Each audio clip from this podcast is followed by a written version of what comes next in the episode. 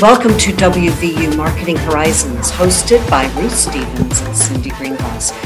We are grateful to WVU, who offers renowned online master's degree programs in marketing communications, and this series is presented by the Reed College of Media as part of their ongoing marketing series. Thank you for joining us today.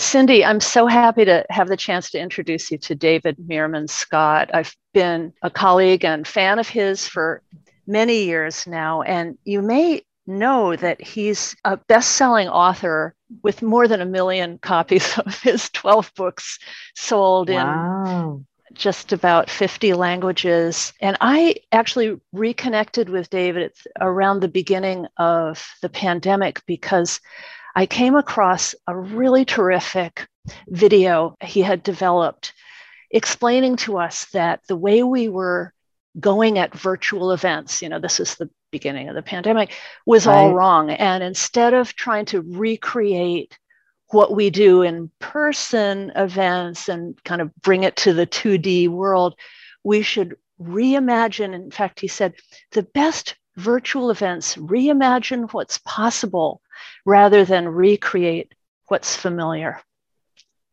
Brilliant. I loved it. So I've invited him to here to join us to talk about where virtual events are going over the horizon. So let's welcome him. Thanks, Ruth. So so good to be here. Um, I'm really happy to have this discussion because it's important. Thanks for joining us. I just can't wait to jump in. Um, I'm going to ask you just to kick us off. You know, we've been doing virtual events and hybrid events now for um, you know two years with the pandemic, and we have learned a lot. But uh, give us a scorecard. How do you think we're doing as as marketers? Um, there are pockets of awesomeness, but for the most part a C minus. Oh wow. Oh, why do you say that? Because I think what what people did in the beginning of the pandemic, uh, in sort of March, April 2020, is they said, "Oh my gosh, our event was canceled in person. We can't meet together." let's do it on Zoom or another platform, whatever platform it is. Let's do it instead um, a virtual way.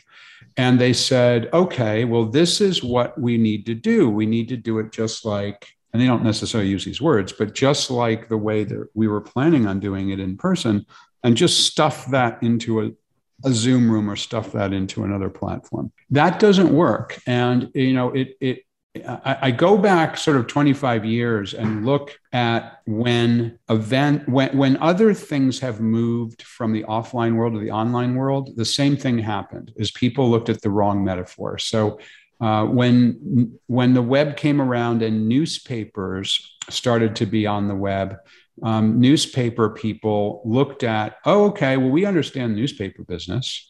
Um, I happened to work at Knight Ridder and um, from 1980 9 to 1995, um, the second largest newspaper company in the United States at the time. I ran Asia marketing for them. And Knight Ridder completely missed um, the web. I, I, left in 95 when it started the web. So, uh, but completely missed it. They don't exist anymore. Hmm. Um, newspapers cannot use the same metaphor. They had to reimagine. Yet Craigslist, you know, emerged in an unbelievable way. Same thing happened with advertising. So advertising people said, Oh, we understand advertising. We know what that is. Um, and they focused on putting banner ads on websites. And banner ads on websites are not how people advertise on the web. They advertise using Google AdWords. They advertise on social networks like Instagram in very different ways. So, in the early days of of the um, of the web re- revolution, advertisers completely missed it. Mm. Um, and the same thing's happening with virtual events. Is if you take what you already know in an offline world and try to apply it, it does not work. You have to look at what's possible and change accordingly. So, what should we be doing, or how, how do you advise clients to get more value out of virtual events? So I did in a, virtual event, had about 100 people on from one company, happened to be a company called Skillsoft. Um, and I had all their marketers on um, with me for, uh, we had a three hour session. And what we ended up doing was two roughly one and a half hour sessions with a break in the middle. And so uh, it doesn't really matter which platform it was hosted on, but it happened to be on WebEx. And WebEx and Zoom and some of the other platforms have what's required to do the different elements that I had. So the first thing out of my mouth before I said good morning was put into chat what you're a fan of. Because um, my, my presentation was partly on my book Fanocracy that came out uh, in 2020.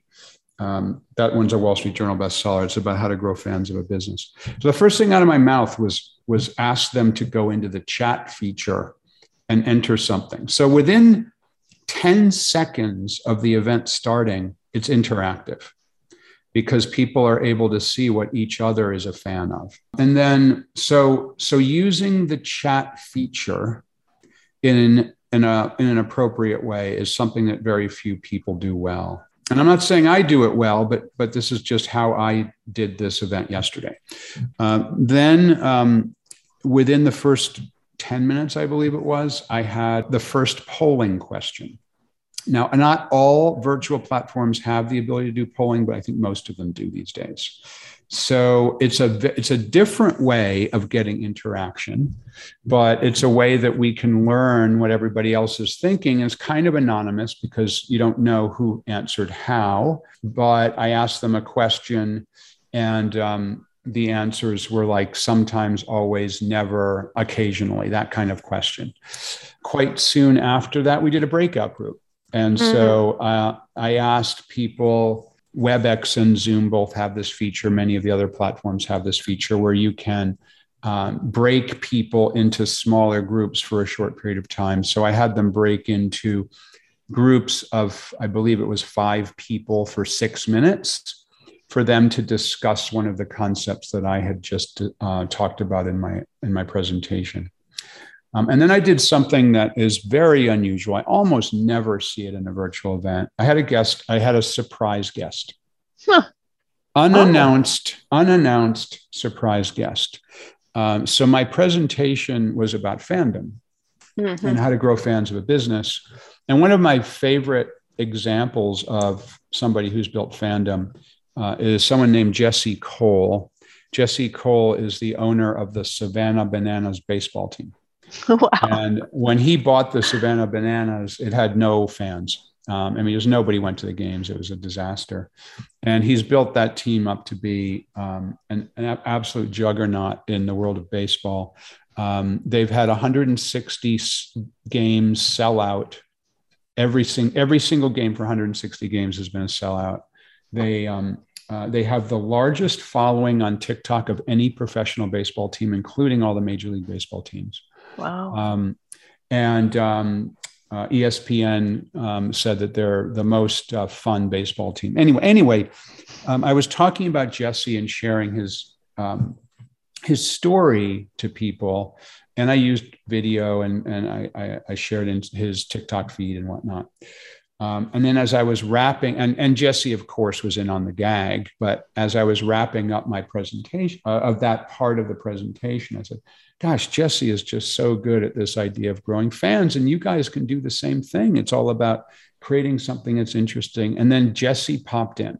Uh-huh. And he goes, David, David, David, hey, I just wanted to pop in here for a second. I go, Jesse, what are you doing here? Oh my gosh, how crazy did you like just bust into this meeting? And of course, of course, everybody knew it was a gag. Yeah. But it, but it was a fun gag. And totally. um, so Je- Jesse, I, I, interviewed Jesse for it was like five minutes, no more than five minutes. I asked him like three questions. Um, I use music in my hmm. um, in my virtual presentations, and um, I use video in my virtual presentations. So I did um, 50, five zero minutes, um, but every like seven minutes there was something that broke it up. Um, and then we did some Q and A for you know, it was like 10 minutes and then there was a break and then we came back into the same thing. Um, wow. I, although, although I only had one um, surprise guest. Um, I've done some where I had a surprise musical guest. And that was that was super fun. You know, it's like, hey, you know, we're going to take a, a, short five minute break here. You can stretch, use the restroom, but um, we've got a, a, live band standing by in New York City who's going to entertain us for the next few minutes. Um, and so these are just some of the elements. There's others, but these are just some of the elements of Fantastic. what what can make a virtual event great. You know, what doesn't work is is somebody just delivering a boring PowerPoint for an hour. It does mm. not work. That's right. Sure. Yeah. These are great, great ideas. And I'm I would just love, I, I can't wait for our listeners to to get inspired by this. And any any tips about how maybe new features that are going to come down the pike or ideas that you've been playing with but haven't actually tried yet for the future of virtual events? Yeah, I mean, first of all, I want to say something that's not necessarily a new feature, um, mm-hmm. but then, but then I will, I will talk a little bit about a new feature. So, um, what um, what I've done since the very beginning of the pandemic with my slides, because I do use slides in my presentation, is very, very different from what everybody else does. So, most virtual event platforms, as you no doubt know, have an ability to do what's called share screen. Yes. And with share screen, you can share your slides or you can share a video or you can do something like that. That is a horrible thing to do. Don't do it. Why? Because when you share your screen, you, the presenter, become a postage stamp in the corner. Mm. Right. And people get bored to tears mm. seeing a PowerPoint presentation that just drones on with you in the corner. So, the way that I solved that problem is I built a home studio. I'm not suggesting that everyone needs that, but one of the keys to it is one of the camera angles. And oh, and by the way, before I built the studio, when the pandemic first hit, um, I was able to make something using just one camera that recreated this idea is to have a secondary computer with a secondary monitor showing the slides over my shoulder. I've seen so, that in the video that I was recommending earlier. Yeah, it turns right. out great. So, so what what you end so imagine the difference between the default which 99% of presenters use of using the shared screen function within the virtual event platform where your slides are like the size of, a, of an IMAX screen, a movie theater screen, and you're the size of a postage stamp.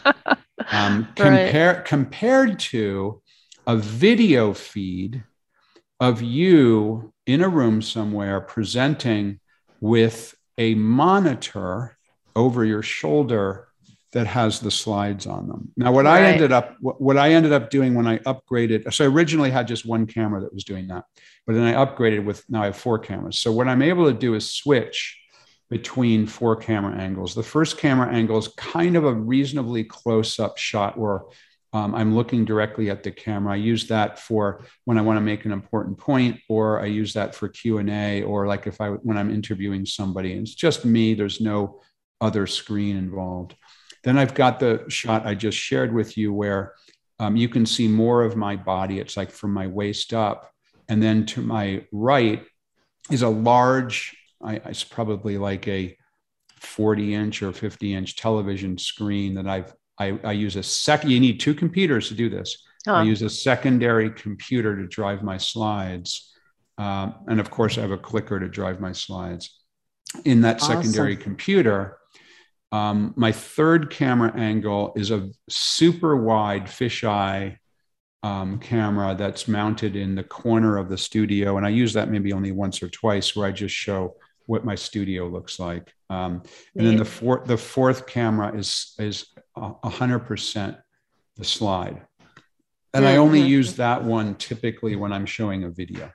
Right. So I'm, you know, always the one who's looking at the data and trying to do measurement and metrics, and and and this is fabulous insights, um, David. We're we're thrilled to get some great tips for um, our producers and those that are putting on shows. You know, um, maybe the answer to this has been in, in the past. Um, you know, we haven't been doing it right. We have to change the metaphor. But so many of us that have participated in virtual or hybrid events have been um, uh, deeply dissatisfied with the results. You know, you, yeah. you, you look at any of the surveys or you talk to your peers and they say, A, I didn't get anything out of it. B, I didn't get quote any leads, which we've all been accustomed to looking for for paying mm-hmm. it off. Or C, I have no way to get any um, KPIs out of this to to say, you know, I, I want to continue to do it. So, are we going about it wrong, or or um, is my assumption incorrect? Um, well, I think we need to look at all different types of metrics, you know, and, and what's the goal of that virtual event? You know, is the mm-hmm. goal, if the goal of the virtual event is, is to generate sales leads, you know, we need to think about maybe not doing the normal approach to sales leads. Um, you know, the normal approach to sales leads is some kind of coercion technique where um, for, this is a classic example of a B2B business um, coercion technique. They say, oh, get our free white paper. Um, click here, it's totally free. Well, it's not totally free because you have to give your personal information to get it. Um, and so that is a very different approach to generating sales leads than putting on a terrific virtual event where you don't ask anyone to become a sales lead but then they subscribe to your email newsletter. They they follow you on social media and eventually they um, learn more about you and want to do business with you. Um, when i did my presentation i described yesterday as i was finishing up the presentation and and segueing into the q&a section the chat lit up. Thank you david. Oh my god that was so great. That was like I can't believe it's already over. Three hours went like lightning. You know, people were just saying that it that it was totally worth their time, and I think that's because many of the people who were there were kind of, oh my god, three hours on mm, right. on on WebEx. I mean, torture, torture. um, but it was, but it was utterly different. Um, so. Um, I'm not sure we want to use the same metrics that we've used in the past. You know, one metric I love is how many people leave. Mm. Uh-huh. So, and I personally pay very, very close attention to that metric. And I sometimes, I can't always see it when I'm presenting, but if I can, I actually glance at it every now and then. So if um, 268 people are on when the event starts, I want to know how many people are on the event at the end and I want mm. it to be hmm. 268 or more. Right. Um, if it's if it's fewer, it meant people dropped off. Yeah. And so, and that says a lot. And I've been on virtual events where there's 264 people who are on in the beginning and eight at the end. Getting back a little bit to how to put one on that's great.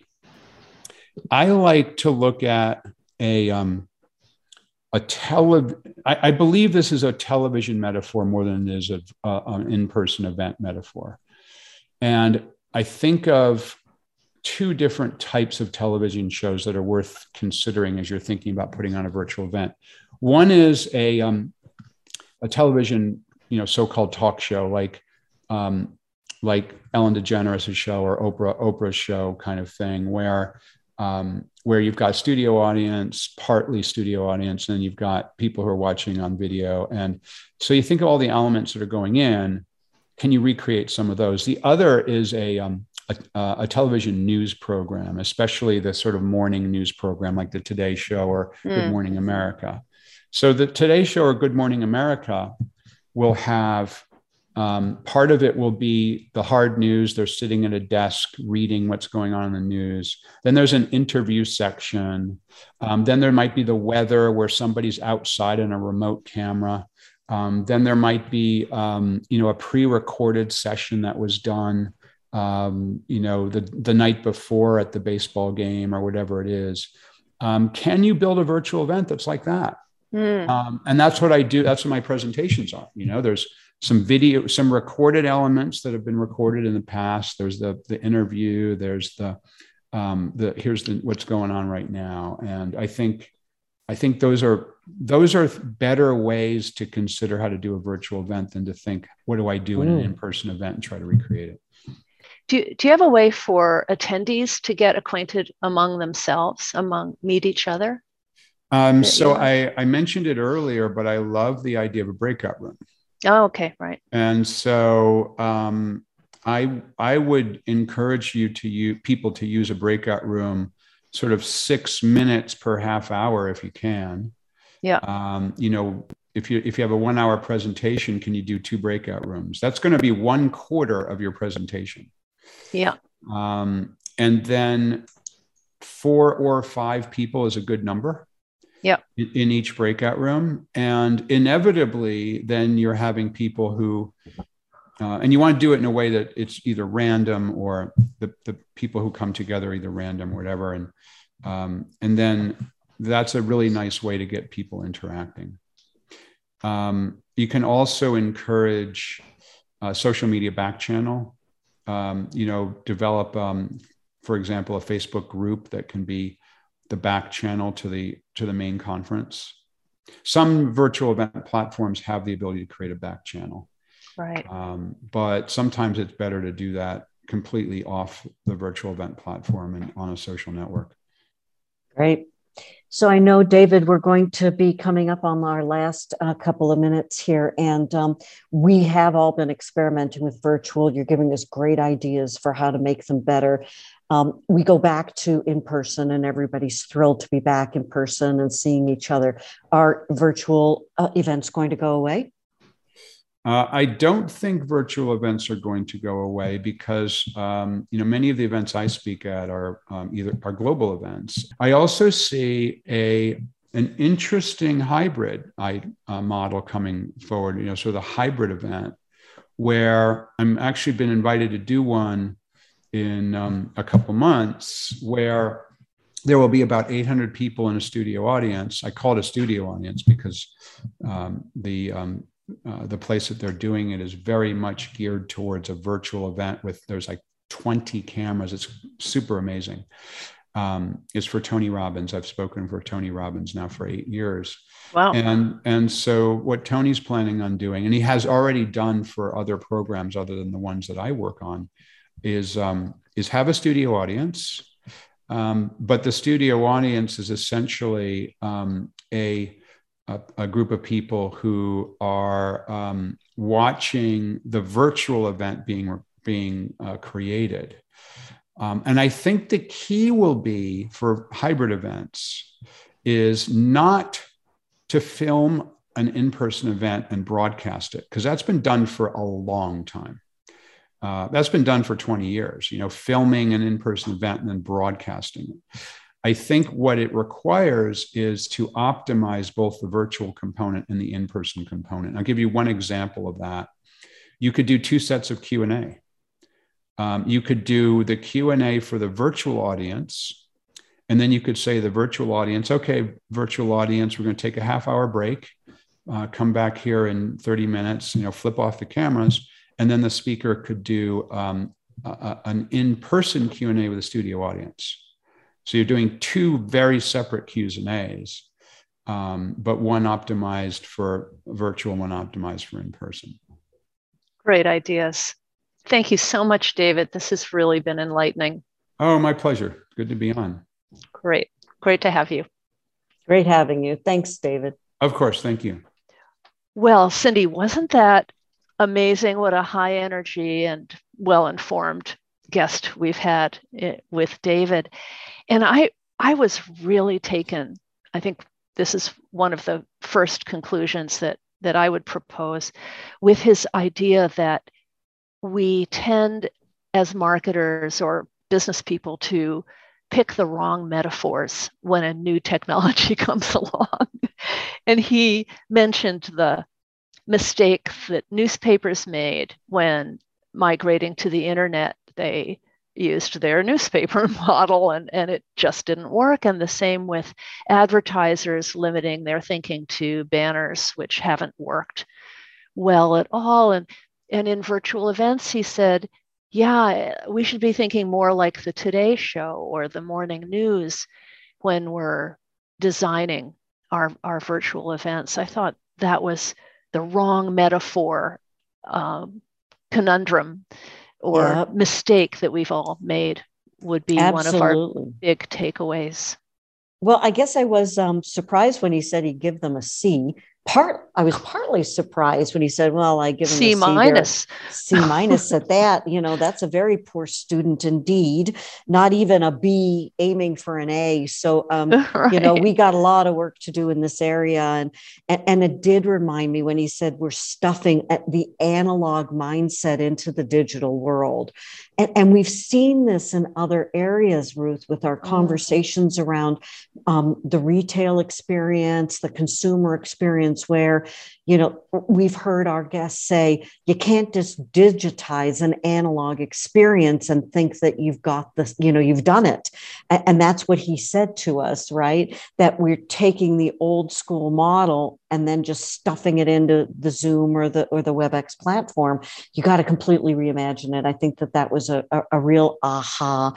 I loved the Today Show analogy um, I, I, and of course, you know, he mentioned uh, Good Morning America, but just the idea of the blending of very different formats, even into short synopsis periods mm. of time. What did you think of, of that? Variety. I, I would say that's part of our, our second Piggy, I think, our, our second big takeaway that he recommended.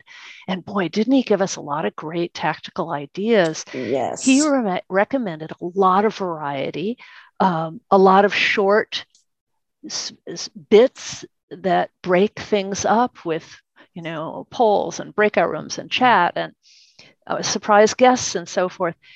And that we force the interactivity to engage audiences. I, I had actually learned this in my business school teaching, Cindy, where in a faculty meeting, someone mentioned that if you don't force the attendees in your virtual class to take some kind of action in the mm-hmm. first 30 seconds, your retention rate will decline dramatically. So all the professors are kind of eh, coming up with artificial, you know, techniques for getting them to write in the chat or to uh, take some kind of response or some kind of action early because the data shows that they stay longer.